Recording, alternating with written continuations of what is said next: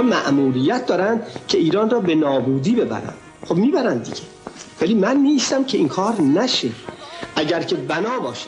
بوی خیانت از زهر دروغ و طمع و زور و اهانت. این قوم نکردند به ناموس برادر. چه بیتابانه میخواهمت ای دوریت آزمون تلخ زنده به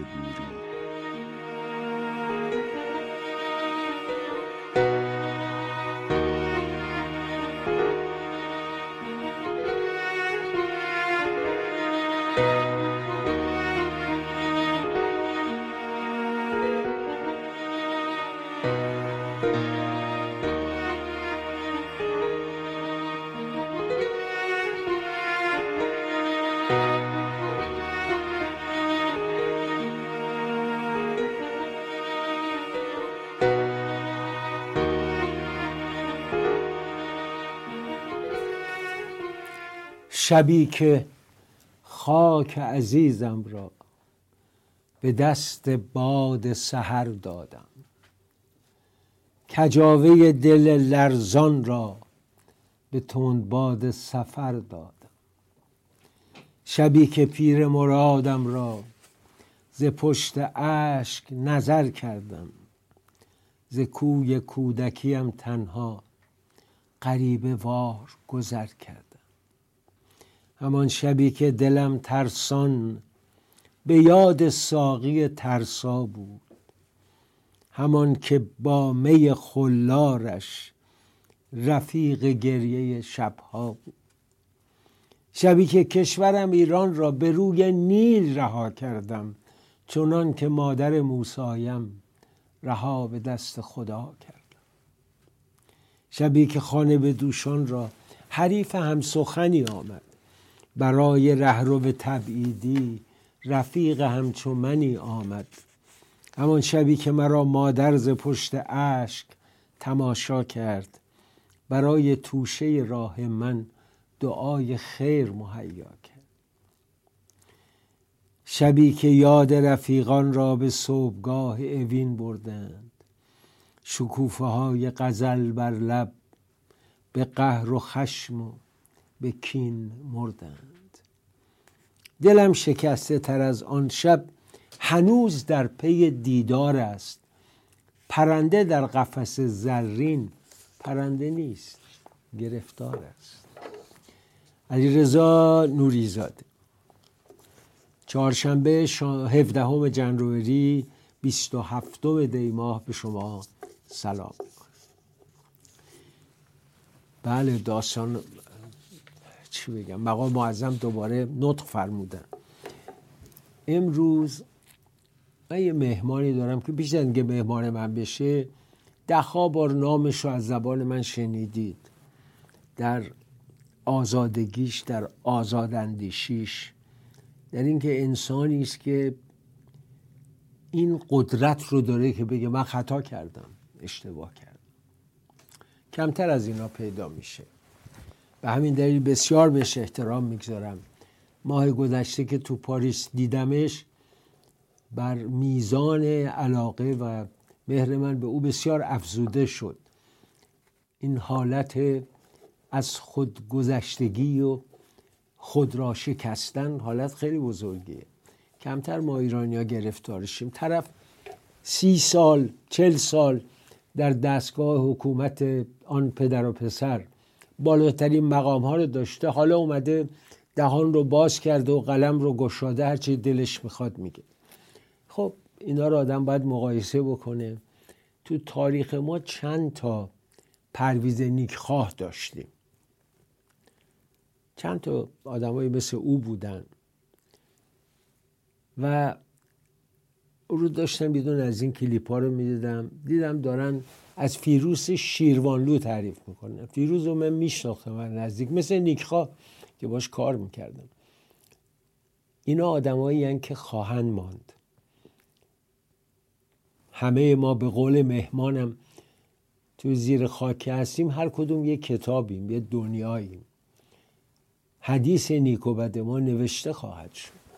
زمانه را قلم و دفتری و دیوانی شما همتون با نام اسماعیل وفا یغمایی آشنایی. شاعر نویسنده تحلیلگر آدمی که چهل سال سی و پنج سال از عمرش رو در یک راهی بوده که خودش به خطا بود ولی اون مهر و عشق و دل سپردن به یک مکتب او رو به این راه می‌کشه ولی اینقدر آزاده است که میاد میگه آقا خطا کرد مجاهدی که کشف می‌کنه که آن پدر و پسر چه خدمت به ایران کردن. درود میفرستم به شاعر نویسنده و تحلیلگر عزیز اسماعیل وفا یغمانی. خوش آمدید. درود بر دوست عزیزم. رویزاده گرامی. خودت می‌گفتید آقا اینا نگم دیگه دیگه. بله هرگز, هرگز.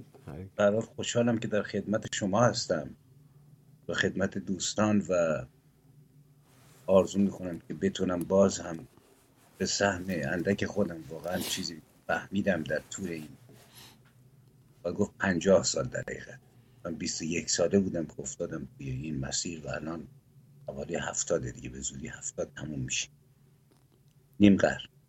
و خوشحالم که تونستم از اون صدف خلاصه خشک و بسیار جامدی که می‌تونه ما رو در نگهدار خارج بشم این رو دیشب فکر می‌کردم. دیدم خیلی از رفقا دوستان شریفی بودند که واقعا نیتشون خوب بود اومدن بجنگن ولی هرگز این پوسته رو نتونستن ترک بکنن. یعنی چنان عادتی کردن مثل زندان بدتر از زندان. حال در خدمت شما هستم. وفای عزیز قبل از اینکه بپردازم به نگرش تو نگرش تازه تحولاتی رو که به دقت نشسته نگاه کردی به مذهبی که پدر ما رو در آورده و مسائلی از این قبیل می‌خوام از سوال کنم. یه سوالی منو همینطوری گرفتار کرده. آدم الان در آلبانی هستن که 20 ساله بودن 18 ساله بودن اومدن به این سازمان پیوستن. و الان 67 68 70 سال عمرشونه. بعضیاشون هم گناه و بی سر و صدا در یه گوشه خاموش میشن. از رفقای خودت که چند تنی در این دو سه سال خاموش شدن. الان اون آدمایی که اونجا هستن هیچ می‌دونی چی فکر می‌کنن. آیا دیگه میگن تموم شد دیگه راهی ندارن بیان بیرون؟ چی فکر دختری که هرگز معنای مادر شدن و کودک داشتن رو درک نکرده. مردی که هرگز لذت زندگی در کنار همسرش رو نف... واقعا اینا چی میگن؟ چی کار می‌کنن؟ دوست عزیز من. ببینید من سال 68 بود که نخستین شک و شک جدی رو خلاصه به ذهن خودم راه دادم و سال 72 اومدم بیرون. یعنی ترک کردم باورها رو باورهای مذهبی رو. اعلام کردم که دیگه من مسلمون نیستم نماز نمی‌خونم. این کارا رو نمی‌کنم. ولی وقتی اومدم اینجا ده سال تو شورای ملی مقاومت رفتم و باز هم این باورهای کمرنگ با من بود تا 2011 بود که خلاصه به کل خودم شکستم و به قول معروف از گذشته تونستم خارج بشم. ببینید آدم تا وقتی باورمند باور یه چیزی سختتر از پولاد اصلا فکر نمی‌کنه که چیست. مثلا درباره این دوستان سابق داریم صحبت می‌کنیم. من 18 ساله بودم اومدم دانشگاه. سال 50 50 و دو سال گذشت و منی که تا اون موقع در خانواده آزاد زندگی می‌کردم فرهنگی. دور من پر از شاعر بود شاعران محلی شاعران بزرگی مثل استاد حبیبی اغمایی جناب اقبال اغمایی که مترجم بود کتاب شاردن را بود ترجمه کرد و کتابخونه پدر من پر از کتاب ها بود و اولین کتاب ها رو من از نویسندگان فرانسوی توی ده سالگی خوندم. ولی اومدم افتادم تو دام باور و شروع کردم به فعالیت علیه حکومت محمد رضا که اصلا داشتم از تمام مواهبش استفاده می‌کردم ولی فکر نکردم که چیست.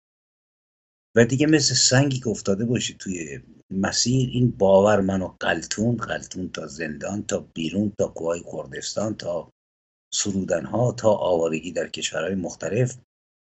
ببینید این دوستانی که اونجا هستند یعنی دو سه تا مشکل دارن. من اینا رو خیلی هاشون رو میشناختم که رفتن از این دنیا. آدمای از خودگذشته بودن ولی از خودگذشتگی کافی نیست. از خودگذشتگی اگر با معرفت و شناخت همراه نباشه ده جایی نمیارزی شجاعت با تحور فرق داره. شجاعت شعور پشتش خوابیده. ببینید اینا به نظر من تو زمان که گذشت چند تا مشکل دارن. یکی اینکه شکستن این باور توی چارچوبی که دارن زندگی می‌کنن امکان پذیر نیست. من یک به خودم مثال می‌زنم. واقعا یه بار فکر می‌کردم که موقعی من واردی تشکیلات این تیپی شدم فکر می‌کردم که باورهای من خوبه ولی من سطلی بودم پر از زباله. پر از زباله های مختلف ایدئولوژیک سیاسی ایدئولوژی شما نگاه بکنید وارد یک سیستمی میشم که خداشو نمی‌شناسم. پیغمبرشو نمی‌شناسم. کتابشو نخوندم جز چند تا آیه. هیچی نمی‌دونم ولی میجنگم براش. بعد سالها بعد که کلی عمر و زندگی و همه خانواده و همه رو زیر پا گذاشتم من واقعا بدون فکر بکنم بهتون بگم که سال 72 بود من بیاد مادرم افتادم. اصلا از سال 60 انگار که من پدر مادر برادر خواهر ندارم. ذوق شده در باوری بودم که داشتم. برادرتم اعدام کردن. رژیم در سن 20 و 20 سالگی اعدام کردن شاگرد اول رشته ریاضی یک آدم بسیار تیزوز قهرمان کنفو تو کمربند سیاه تو 20 سالگی داشت. واقعا شما مقایسه بکنید حکومت محمد رضا سه سال من علیهش فعالیت برانداز کردم با یه گروهی که بالا مسلح بودن. گروه ولس و شاخهای مختلف داشت. دستگیر شدیم. دنبال اسلحه بودند. بازجویی بود ولی تا فهمیدند که من چیزی ندارم و تمام گروه ما دستگیر شدن تموم شد.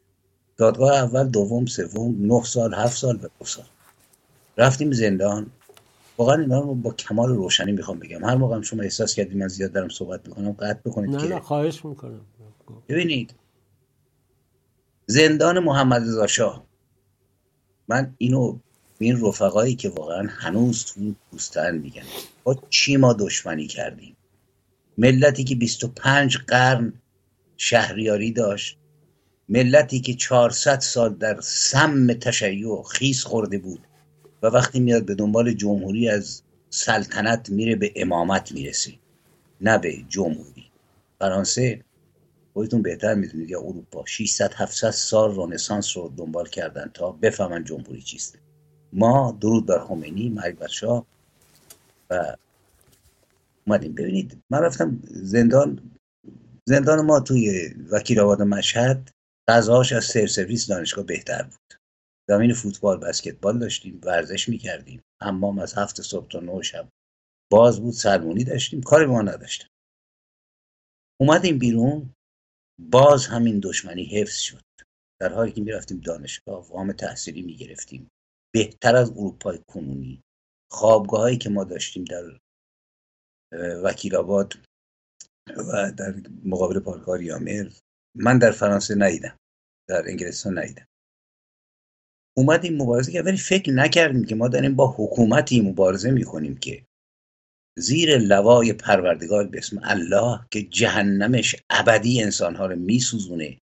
و بعدها که من دو بار قرآن رو دقیق خوندم آدم وحشت می‌کنه. هفت دروازه داره. بدترینش دروازه پایین نیست. همون حرفای بابیلونی. یعنی در حقیقت چیزهایی که قبل از محمد در کشورهای مختلف منطقه رواج داشت.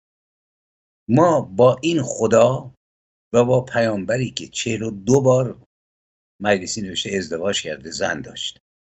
و زن شوهر کشته رو صفیه رو می‌بره به بستر. و با کتاب آسمانی که میگن جبرائیل آورده و کسی این رو آورده که کل هستی بینهایت مال اوست.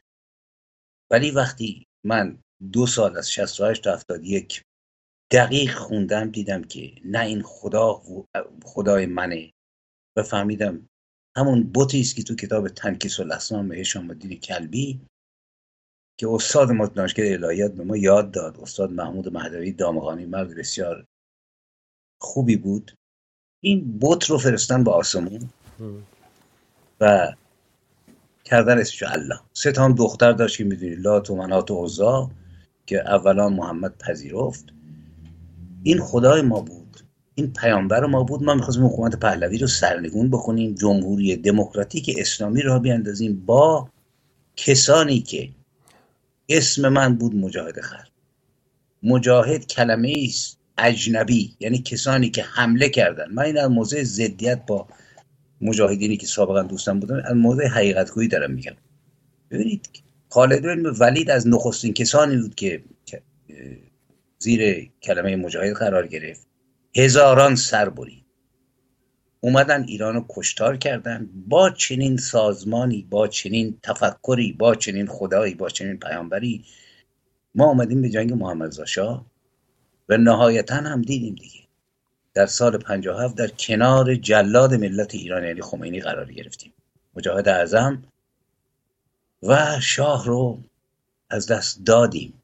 در حالی که من واقعا بگم یک خیانت ملی. من وقتی به خودم سال 71 هنوز عراق بودم فکر می‌کردم گفتم من یک خیانت ملی انجام دادم. فقط محمد رضا شاه نرفت. کمر تاریخ ایران رو شکستیم ما. برای اینکه ما باید می‌رفتیم جلو.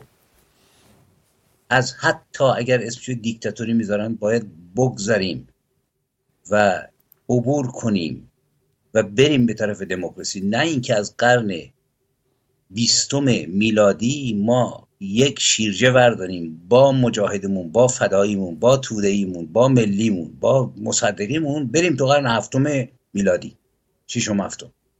و مملکتمون رو بدیم دست اینا که دیگه گفتنش واقعا شما بهتر میده اصلا مردم علم حضوری دارن. 500 تا کشتارهای به تیرباران ها کشتار مزشون نمی‌ذارن.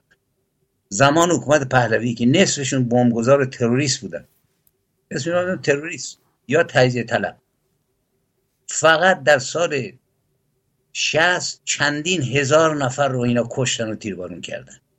زندان مشهد که فکر کنم حدود 300 نفر زندانی سیاسی به صلاح یا ضد امنیتی به قول رژیم وقت داشت از مجاهد و فدایی و تودهی و ماویست ببین اینا همشون اومدن بیرون. زمان زنده یاد بختیار. 95 درصدشون رو ظرف یک دو سال بعد تیربارون کرد. یعنی کشتار یک زندگی وفای عزیز اجازه بله. بده ما باز چون من این مبحث البته به یه جلسه نخواهد کشید ولی این مبحث می‌خوام مبحث بعدی باشه. باز بر میگردم به سوال اولم خب کاملا توجیه کردی که آدم وقتی دل بسته است و ایدئولوژی چشماشو گرفته نمی‌بینه. ولی با توجه به شخصیت های مثل خودت افشاگری هایی که کردی اینا به گوش این بچه ها نمی‌رسه اصلا. یعنی واقعا دسترسی ندارن که اینا رو ببینن. چون من مطمئنم در میان اونا چون بعضا به من تلفن زدن وقتی اومدم بیرون. بسیاری هستن که فهمیدن این یک دکانه و این یک سوء استفاده از روح پاک جوانایی است که یکیشون به من گفت من وقتی شنیدم گفتن سربازی در ارتش آزادی بخش هجده ماهه پاشدم از روستام اومدم فکر نکردم ارتش آزادی بخش و 18 ماه. یعنی چی؟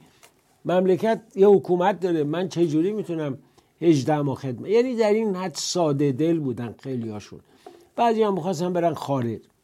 منظورم اینه هنوز اینا آگاه نشدن وفا. نه ببینید اینها سالهاست. یک مقاله من سالها قبل نوشتم به اسم هفت سال. چون به من انتقاد کرده بودن. گفتم دوستان گرامی اگر شما خودتون اهل دردید من توضیح میدم. اگر اهل درد نیستید که اصلا ولش کنید. ببینید من الان مقاله کامل یادم نیست ولی ما تو هفت حصار بودیم. اولین حصار حصار عواطف بود. اینا هنوزم هستن. اینایی که الان آلبانی هستن بخشیشون. که جسد دوستان و برادرمون روشونمون بود. حصار دوم ایدئولوژی بود که ما بهش معتقد بودیم یعنی باور در حقیقت. یعنی رهبر جناب رجوی برای ما یک موجود بود که ما در بس قبولش داشتیم. من حتی از سازمان مجاهدین که اومدم بیرون تو شورا بودم تا چهار پنج سال بعد عواطف ما حفظ کرده بودم نسبت به این آدم. و رهبر بود. حصار سوم ما این بود که ما در کشورهای خارج اومدیم بعد رفتیم عراق. توی حصار عراق محاصره بودیم یعنی ما تو پایگاه بودیم. می اومدیم بیرون کجا می رفتیم حصار چهارم این بود که ما هیچ کدوم زبان نمی‌دونستیم. اروپا رو نمیشناختیم. مثلا من از سال 61 تا 64 که اینجا بودم تو فرانسه یک کلمه فرانسوی نمی‌دونستم پاسپورتم دستم نبود کارت بیمم دستم نبود. موجودی که نفر بودم می اومدم بیرون. و هم بعد حسارهای دیگه حساری که می اومدی بیرون از قرارگاه مثلا تازه صدام بود. از اونجا می اومدی بیرون گیر خمینی ما میفت اینها مجموع اینها ما رو نگه می داشت و اصلا امکان اینکه بیاندیشیم نبود. و حساری که اضافه شد گذشت چهل و چند سال بود که به سال خوردگی رسیدن. و یه انسان 60 ساله 70 ساله می‌خواد چیکار کنه؟ ببینید من موقعی که اومدم از این تشکیلات بیرون 40 سال داشتم. وقتی از شورا اومدم بیرون 54 سال داشتم. اومدم شروع کردم دیگه. چند تا که زبان رفتم تو سن 54 سالگی. بعد کار پیدا کردن کارهای یدی کارهای کارگری اینها. تا خودم رو پا نگه داشتم. آدم سالمی بودم اون موقع. حالا شما حساب کنید یک انسان مثلا 67 ساله الان میانگینه همسن و سالای من که موقعی اومدیم خارج 25 ساله بودیم حدود 70 ساله میانگین زنان حدود 60 تا 65 سال. و بعد تو شرایطی که توی شرایط عجیب غریب اینه که کامل قفلن و چیزی هم نمی‌رسی. یعنی به قول معروف روزنامه نشریه فقط اندیشه است. حالا من خودم از وقتی اومدم بیرون اخبار این برنامه میشنم ولی نمی‌دونم چگونه میگذرونن. ولی روشنه که دچار بحرانن. و این وضعیت حالا یا مثلا بعضی وقت خبر میاد یه عده اومدن بیرون. شما نگاه بکنید بعد از مثلا داستان حمله آمریکا اینا افتادن خیلی اومدن بیرون رفتن توی به اصطلاح تیف. اون بله. مالیک آمریکایی بودن. ببینید حدود 700 800 نفر از اونجا رفتن به ایران. من خیلی به من برخورده بود. گفتم آقا یک رزمنده ای که ده سال جنگیده 20 سال جنگیده گوله خورده. حتی بعضی از شخصیت های برجسته به چه دلیلی خودش راضی می‌کنه؟ بهتر آدم خودکشی بکنه. که بره ایران و اونجا زیر دست یک رژیمی که ملتی رو به خاک و خون کشیده خلاصه تن بده بون چه چیزی اومده؟ خب این باید دید چرا؟ یعنی یکی از سوالات اینکه آقا بریده مزدور اولین سوال اینه به چه دلیل این همه بریده مزدور باید پیدا بشه ما هم که نرفتیم سراغ رژیم 400 تا اطلاعیه دادن که آقا این مزدور اطلاعاتی نمی‌دونم. انجمن نجاته اینا قفلن و به نظر من داستان به نحو تراژیکی به پایان رسیده. یعنی چیزی جز سفر از این دنیا و رفتن به قول قدیمی و ابدیت وجود نداره. تو سن هفتاد سالگی یک تراژدی. فقط آیندگان شاید بتونن از سرگذشت این نسل درس بگیرن و بتونن اشتباه تکرار نشه دیگه رهبر آسمانی رهبری که آقا خلاصه فراتر از همه باشه میلیون ها سال نوری فاصله داشته باشه با هواداران خودش. دنبال ما اینو باور داشتیم دیگه. گفتیم این همه چیز می‌دونه. این من زیباترین و قویترین شعری رو که برای یک سرود سرودم در وصف آقای رجوی بود. ای شرفت با شکوه خلق به پیوند. چهره فرداوی میهن از تو به لبخند. ای که به نامت درفش جنبش ایران مانده برافراشته به بام دماوند. تا که برآرد ز دودمان ستم دود. صبح رهایی رسد. مجسم مسعود سه بند بود. این سرود اجرام شد. ببینید با احساس تمام. بله. بدون دشمنی ولی الان ببینم برای کسی سرودم که واقعا آنالیزش آدم نمی‌تونه بکنه که چطور این کارا رو کرد. شما نگاه بکنه شاه انقلاب سفید را انداخت. خیلی خوب. ما انقلاب ایدولوژیک را انداختیم. بله. اون اومد گفت آقا جون زمین ها رو تقسیم کنید سپاه دانش رو انداخت سپاه بیدارش رو انداخت سپاه تاریخ رو انداخت. انقلاب ما چی بود؟ یک نفر یه ازدواج تاریخ ساز کرده که ما باید بفهمیمش تفاوت دوتا انقلابو بعدش هم ولکن نیستن این چیز رو. و واقعا یک نسل. به قول مثالی که شما زدید این از گورکیست در حقیقت که من همیشه استفاده می‌کنم. میگه زیر هر سنگ قبر یک تاریخ خوابیده. واقعا واقعا. الان این بچه ها واقعا باعث تاسف و چون یک چیز من همیشه میگم از اینا آموختم. وقتی می‌خوام بفهمم یک کسی مبارز هست یا نیست نگاه می‌کنم به این برا بچه هایی که باشون زندگی کردم اینا رشدشون ندادن که تبدیلشن به انسان های بله. من فریخت ولی از همه چیزشون گذشتیم. از هفت صبح تا دوازده شب کار با آفتاب چل درجه به امید آزادی و آدم می‌فهمه که مثلا کسی که داره به خاطر آزادی تو اروپا داره میجنگه چجوریه ولی متاسفانه اینا می‌تونستن رشد پیدا بکنن. بشن سمبول های آزادی یک ملت ولی رفتند و مردند و یا علیه هم دیگه. مثلا اون روز می‌گفتن سر ساواک و اینا گفتم ساواک اسلحه می‌خواست ولی نمی‌گفت ما خواب رو تعریف کنیم. بله بله. نمی‌گفت آقا تو چی فکر کردی؟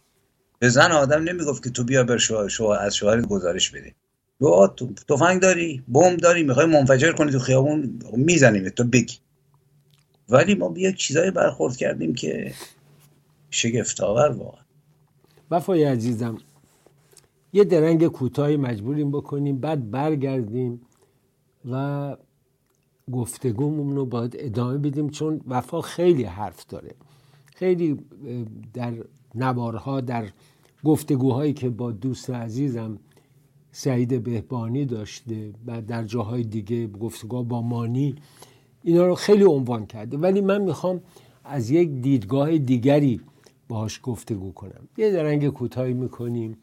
باز میگردیم با وفا یغمایی عزیز. اگر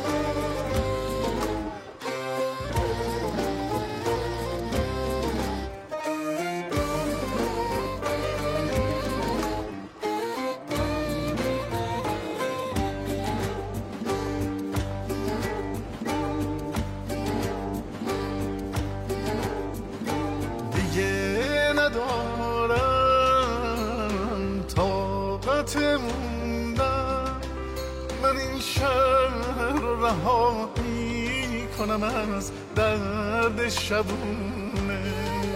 دل تن من مرد زبیلاد زمونه.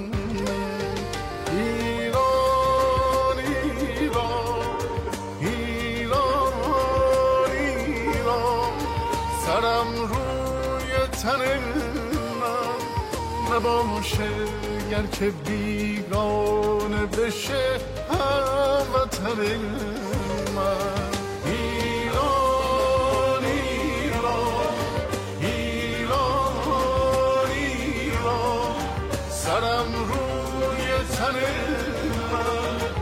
نباشه گر که بیگانه بشه هموطن من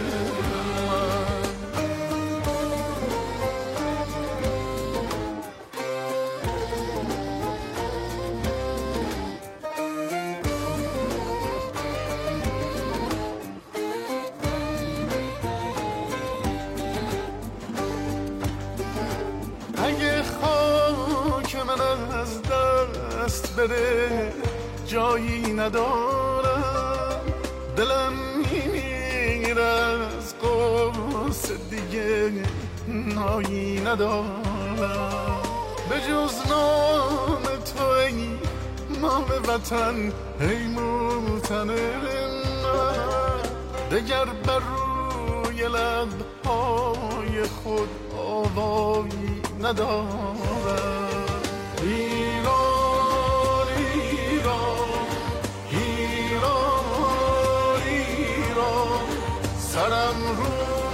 تن من نباشه گر که بیگانه بشه هموطن من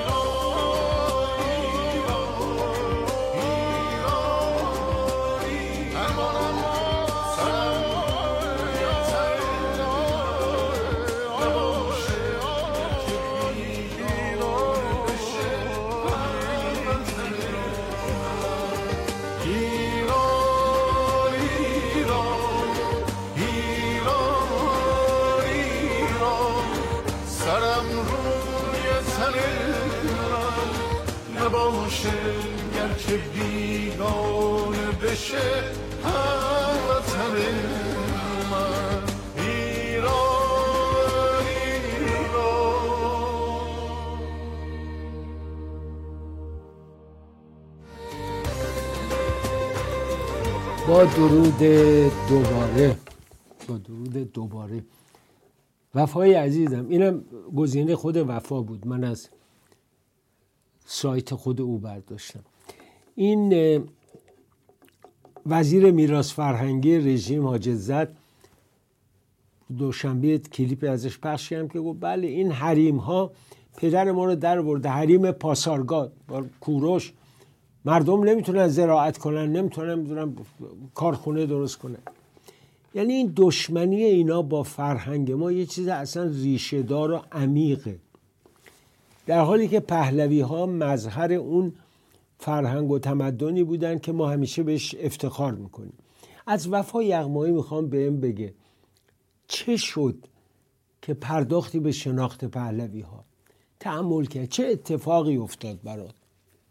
ببینید سال 68 بود که من چون من سال 65 که به سر یه درگیری پیدا کردم با یکی از مسئولین تشکیلاتی که خل رده شدم. یک شب از مرکزیت شدم هوادار.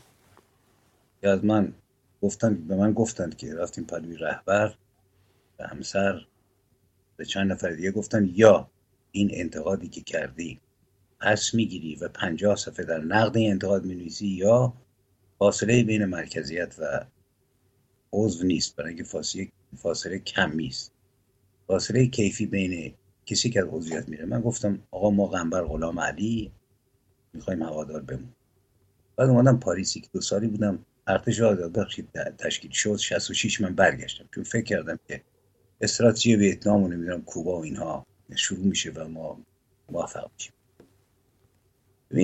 ولی بعد از عملیات جاویدان که واقعا تو خود بخش ما کلی از بچه ها رفتن. و من چون کسی نبود با چند نفر دیگه رفتیم وادی و سلام کربلا کامیون های جسد رو میورد دفنشون. اونجا من اولین شک گفتم داریم چی کار می‌کنیم؟ افق چیست؟ کدوم استراتژی؟ و شروع کردم به خوندن. کتابخونه ای بود که درش باز بود 68 کتاب می آوردن کتاب خیلی 7 ده هزار جلد کتاب بود خود منم مدت اونجا کار می من شروع کردم به تاریخ ایران رو خوندن. تو دبیرستان خونده بودم یکی از استادان ما جناب منوچهر یزدی بود که پانیرانیست بود انسان بسیار شریف هنوزم زندن. اون تاریخ رو با متنزه یاد داد ولی من شروع کردم از پایها. کی هستم من؟ از کجا پیدا شدم؟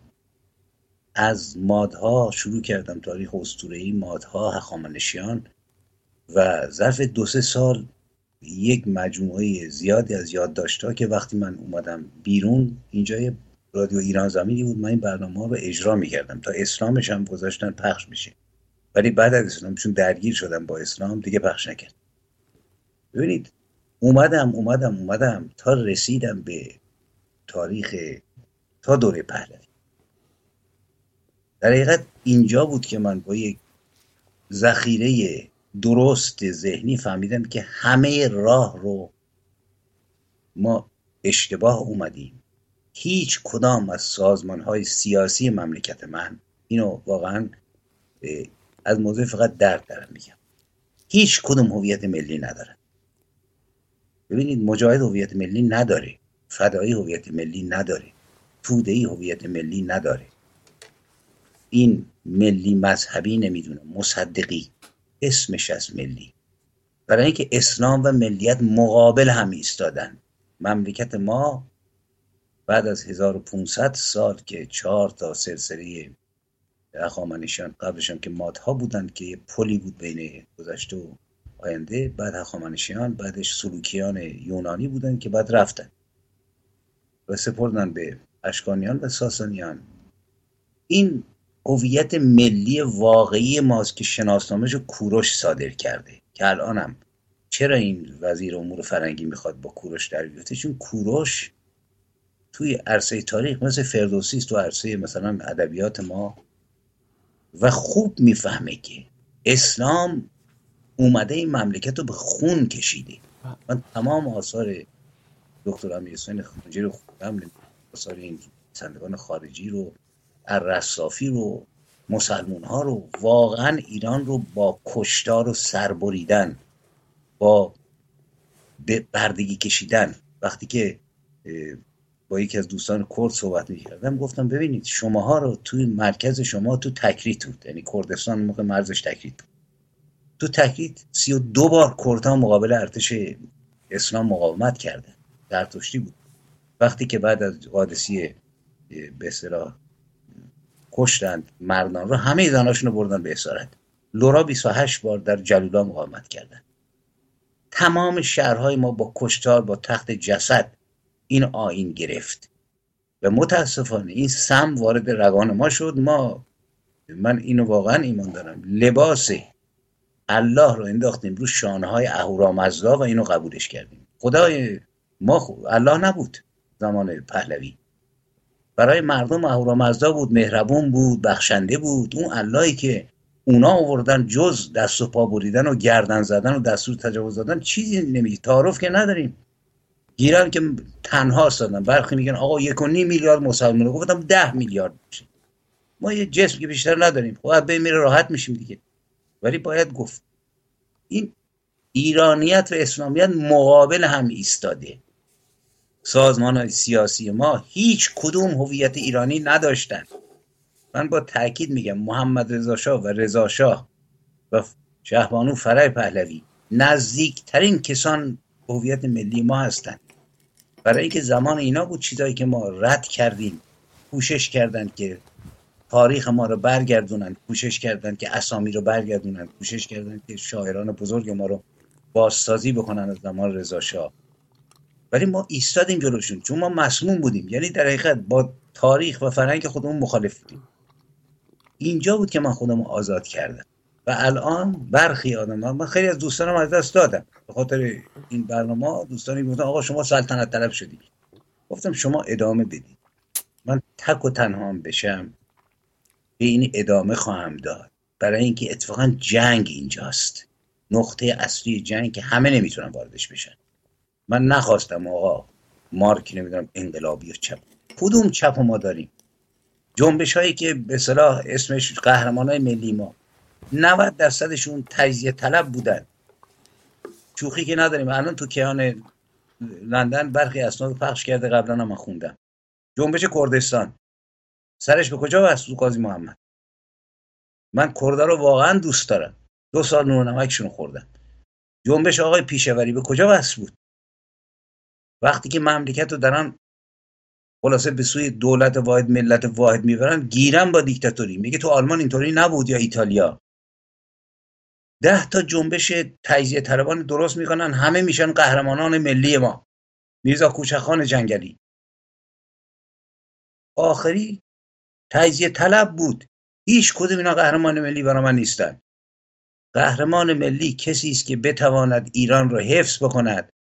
تمامیت ارزشی حفظ بکنه. در حالی که شما یادتونه سه سال قبل تو اسپانیا یکی صداش در اومد که این قسمت باید خود مختار بشه یا جدا بشه فراری شد به چهل سال محکومش کردن. یا فرانسه اون بر دنیا چهار تا جزیره داره.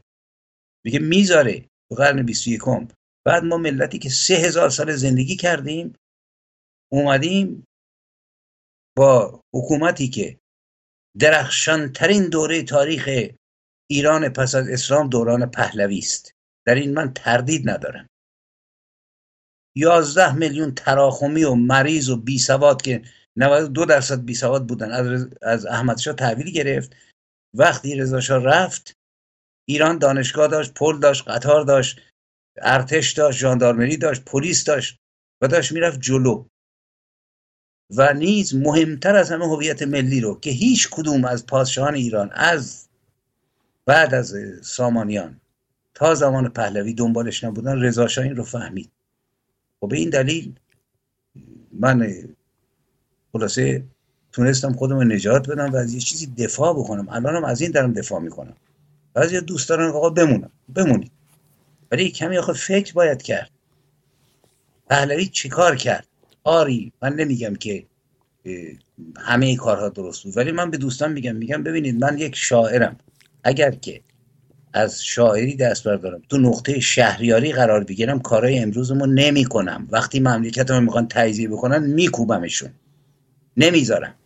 چنان که تو ایتالیا که من خوندم اینا رو تو آلمان هم کردن چگونه آلمان؟ آلمان شد. تمام فئودالا رو خلاصه ریختن بیرون و کردن یک دست رو بتونن نفس بکشن. تو اتریش هم کردن تو انگلستان هم کردن. و زندگی بکنن. ولی ما چسبیدیم آقا فلان کس نمی‌تونم شما نگاه کنید. من قصد توهین اصلا ندارم ولی میرزا کوچکان یه طلبه بود. فرض کنید به حاکمیت می‌رسید قاضی محمد همینطور. کسی بود درس آخوندی خونده بود. بعدش اینها مهم نیست. مهم اینه که به کجا وصل بودن. بعد از جنگ جهانی ایران رو می‌خواستن تیکه پاره بکنن جناب استالین. چرا اینو ما نمی‌فهمیم؟ چرا در تمام فرهنگ سازمان های چریکی ما اصلا اسمی از هویت ایرانی وجود نداره؟ جز کلمه ایران که آخرش مجبورم بذارن. در آثارشون. اون یکی امت امت اسلامی است. اینم طبقه کارگر جهانی.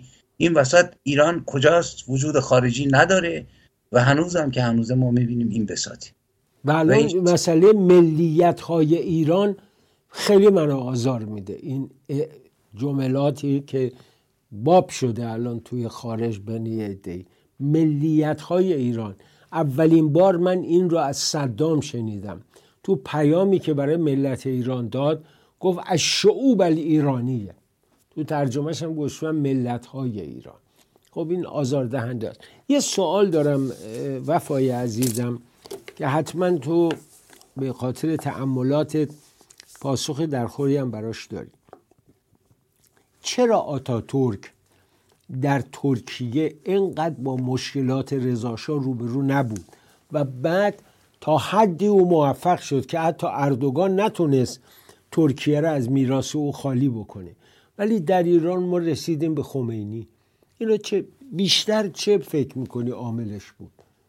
ببینید این قضیه رو باید واقعا بیشتر روش تحمل کرد ولی چیزی که من می‌دونم ببینید زوال حکومت امپراتوری عثمانی که موقعی جهانی رو میچاپید بعد از شکست وین شروع شد. فکر کنم بله. قرن 16 بود. ولی چون آلترناتیو اینا نداشتن ادامه پیدا کرد تا زمان آتاتور منتها یک تفاوتی که من فکر می‌کنم که ترکیه با ایران داشت. یک این بود که ایران شیعی از زمان شاه تحماس تونست نفوذ کامل بکنه توی خلاصه انفاس و تفکر مردم ایران و ما رو اصلا دگرگون بکنه. و بعدش هم وقتی که رضا شاه اومد رضا شاه ده سال اول خب خیلی خوب کار کرد. ولی به دلایل مختلف به دلایلی که همین چیزی که اشاره کردم. ببینید من بارها گفتم گفتم محمد رضا شاه اگر تو انگلستان زندگی می‌کرد یا مثلا توی نمی‌دونم فرانسه متولد شده بود مطمئن باشید که نمی‌رفت زیارت حرم مربوط به فرانسه. ولی گیر بود تو ما مردم. وقتی که می‌رفت می‌گفتن آقا امپریالیسته نمی‌دونم مشروب می‌خوره هزار تا کار فساد می‌کنه. مجبور بود بره. رضا نیز محصور در ملتی بود که اگرچه خوب جنگید با خوندا ولی محصوریت از بین نرفت. من فکر می‌کنم آتاتور اصاری رو که تشیع تو ایران ایجاد کرده بود که بعد از قرنها بیاد تو قرن بیستم سازمان چریکیش سازمان مجاهدین مثلا باشه یا سازمان فدایان اسلام باشه و ده ها سازمان مذهبی تو ترکیه چنین عمقی رو نداشت و آتاتورک تونست بایستد و خلاصه جارو بکنه و خلاصه نذاره چیزی که این دوباره این شجره خبیسه دوباره بروید. ولی تو ایران با اینکه کوشش فراوان کردن به خصوص زمان محمد رضا شاه خب هم محصور بود هم در معرض تهدید شوروی استالین قرار داشت و میاندیشید که شاید بتونه این به اسلام کمک بکنه. شاید این نظر من ممکن اشتباه بکنم. من فکر می‌کنم که مختصات ترکیه با مختصات ایران یکی نبود. ما شما نگاه بکنید تمام فرهنگمون تمام 15 هزار امامزاده تو کشورهایی که سنی ندارن. شما نگاه بله. کنید بلوچستان سیستان که من بودم یه دونه امامزاده نبود. یه دو سه تا درخت بود که اینا می‌گفتن مقدسن بهش پارچه میبستن. ولی تو تشیع 15 هزار امامزاده که معلوم نیست از کجا اومدن اسامی اعتقادات مردم. من بارها گفتم گفتم سلطان راستین ذهنهای مردم ایران آیت الله میلانی و نمی‌دونم بروجردی و بله. اینا بودن. نه محمد رضا محمد رضا پادشاهی بود که افسار خرد ملتش دست آخوندها بود و به همین دلیل اومدن. من فکر می‌کنم ترکیه این چنین نبود. آتاتورک تونست خلاص کار خودش رو بخونه. ولی و اصولا وفای عزیز در مذهب اهل تسنن چون آخوندا کارمند دولتن و مثل آخوند شیعه اون استقلال مالی رو ندارن. در نتیجه اونا میشه با... من یه نکته برات بگم. دیروز امروز داشتم می‌دیدم که محمد بن سلمان برای ماه رمضان قوانینی گذاشته. خیلی روشن. صدای اذان پایین. مردم حق ندارن تو مساجد برن افتار کنن. دستورات شما نگاه کن. بلنگوی مسجد کم باشه. ممنوعیت ورود کودکان به مساجد. ممنوعیت پخش تلویزیون نمازهای تراوی مخصوص اهل سنت که نماز طولانی و در شب انجام میشه. آخه اینا خیلی حرفه در عربستان. ممنوعیت پخش تلویزیون سخنرانی امامان مساجد حتی در مسجد قبا مسجد مکه بیت الحرام و مسجد مدینه نبوی. افرادی که در مراسم اعتکاف شرکت می‌کنن باید کارت هویت داشته باشن و ثبت بشن. ممنوعیت اهدای کمک مالی به مساجد و برگزاری افتار دست جمعی در مساجد. خب شما فکر کن در عربستان سعودی یه نفر مسلح میاد و این کار انجام میده. رضا اگر همین کار رو می‌خواست انجام بده ده تا گوهرشاد دیگه هم مگه گوهرشاد برایش یک شیخ بهلول دیوانه که من دیده بودمش توی نجف شبا منبر میرم ما رفتیم عراق با پدرم و مادرم. او سخنرانی می‌کرد اون وقت توی یک شیخ دیوانه که بعدا سر از ژاپن و این ور اونور در آورد. که چه معرکه بر رضا درست کرد و رضا کاری نمی‌خواست بکنه جز اینکه زن بیچاره ایرانی رو از اون کفن دراره راست میگی. ترکیه بعضش با ما متفاوت مونده می‌خواست نظر شما رو هم بدونم. یه نکته بله بفرمایید. اجازه بدید اضافه کنم. ببینید آخوند سنی مثلا ابو حنیفه که بیشترین بله. مسلمان های دنیا پیرو اون هستند نزدیک 900 میلیون 800 میلیون حنفی ایرانی بود. بله. آخوند سنی وقتی ایرانی هست یک کار دیگه می‌کنه. آخوند شیعه اجنبی کامله. بله. شما نگاه کنید بله. مثلا اینها من لیستشون رو دارم. 400 نفر آخوند و شاه تماس چون شیعه وجود نداشت که تو ایران. بله. بنابراین نیاز به آخوند داشت. آخوندها سنی بودن. شما نگاه کنید به جز یکی دو نفر که زرتشت تمام شاعران ما عطار سنی است مولوی سنی است جامی سنی است سعدی سنی است. اینا همه سنی هن. و این آخوندهایی هم که قبل از تشیع بودن ایرانی بودن سنی های ایرانی بودن. یعنی آخوند به هر حال وقتی سنی باشه ایرانی بشه یه ارقی داره. درست. آخوند شیعه از نجف نمی‌دونم از بحرین از جبل عامل لبنان اومده اجداد خامنه ای و ایران یک شکاره. تا تیکه پارش می‌کنن می‌خورن بعد پولاشون رو میفرستن خارج. اینه که من کلمه اجنبی و بیوطن رو برای اینا به کار می‌برم.